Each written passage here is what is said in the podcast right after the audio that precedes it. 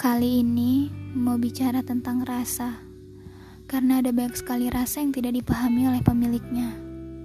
Ada yang dipaksa memahami, meski sebelumnya hati dipaksa mati. Ada beberapa yang tinggal untuk mencari arti belajar, dan sebagian ada yang sengaja hanya berkedok belajar. Istilahnya kayak pura-pura gitu. Iya, Sebagian hadir ke dalam diri seseorang untuk memahami pengalaman.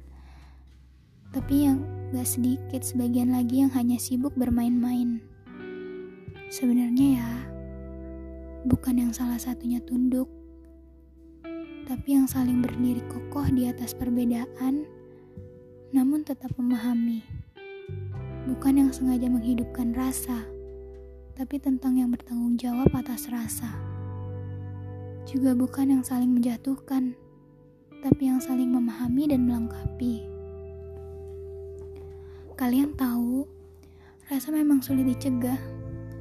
Bahkan dari kita sendiri juga nggak tahu lebih jelasnya kapan dan kenapa bisa punya rasa sama seseorang itu. Tapi kadang ya, rasa tuh hadir pada orang-orang yang nggak kita sangka. Bahkan, aku yakin beberapa dari kalian ada yang ngalamin ini. Bahkan bisa pada orang yang baru kenal dalam waktu yang bisa dibilang cukup singkat.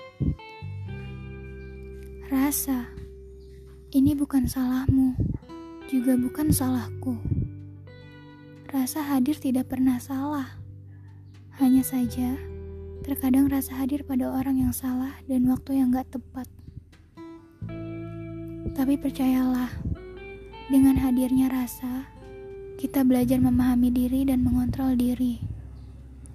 Semoga setiap rasa yang kalian berikan hanya untuk orang-orang yang pantas. Jangan lupa pilah untuk baik dan lilah karena Allah. Dan satu lagi, jangan lupa bersyukur. Katamu.